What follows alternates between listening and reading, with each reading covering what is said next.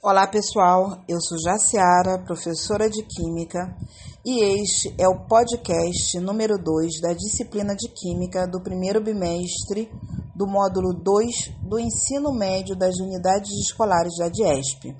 E o tema deste segundo podcast é Propriedades e Transformações da Matéria. Quando olhamos à nossa volta, percebemos que algumas matérias, né, alguns materiais aquecem mais rápido que outros e que outros se quebram com maior facilidade. Alguns são verdes, outros são rosas, outros têm cheiro, odor. E isso acontece porque todas as matérias têm propriedades. Umas propriedades são observadas em todas as matérias e são chamadas de propriedades gerais, enquanto outras propriedades são observadas em certo grupo de matérias, sendo chamadas de propriedades específicas. Então vamos conhecer as propriedades gerais. A primeira, extensão. Extensão é a propriedade de que a matéria tem de ocupar um lugar no espaço. E a unidade padrão é de volume, metros cúbicos ou litros. Segunda propriedade, massa. É a quantidade de matéria que forma um corpo. Unidade padrão, quilograma. Terceira, inércia.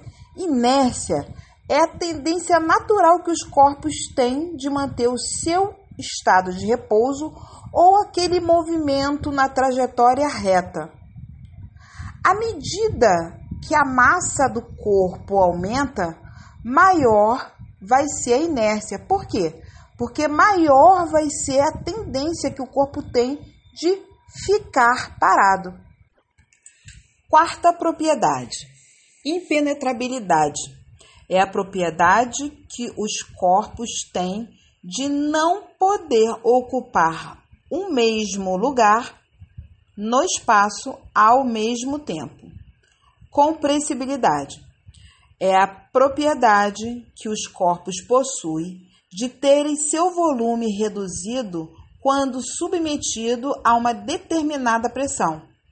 Isto ocorre porque a pressão diminui os espaços existentes entre as partículas que constituem os corpos. Elasticidade é a propriedade que um corpo tem de voltar à sua forma inicial quando cessada a força que estava sendo submetida. Sétima propriedade geral: indestrutibilidade é a propriedade que a matéria possui de não poder ser nem criada e nem destruída, apenas ser transformada.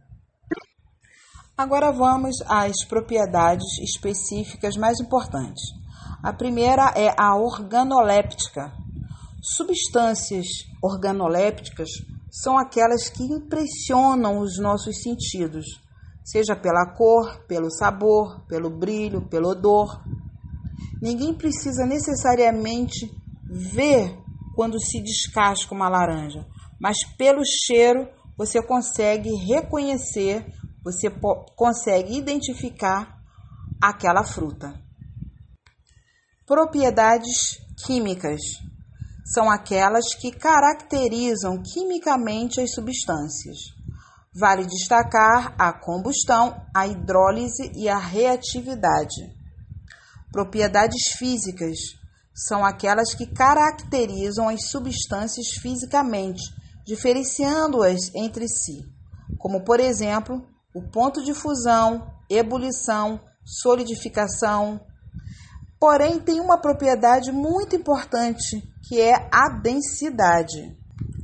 Pois a densidade corresponde à relação entre a massa pesada e o volume medido de uma matéria. Agora vamos às transformações da matéria. A transformação pode ser física quando a matéria, ao ter seu aspecto físico alterado, não gerar nova substância, como por exemplo a água. Ela pode ser estar no estado líquido, estado sólido ou no estado gasoso, mas sempre será H2O. Quando ocorre a formação de nova substância, aí passa a ser transformação química. Ok, pessoal? Muito obrigada.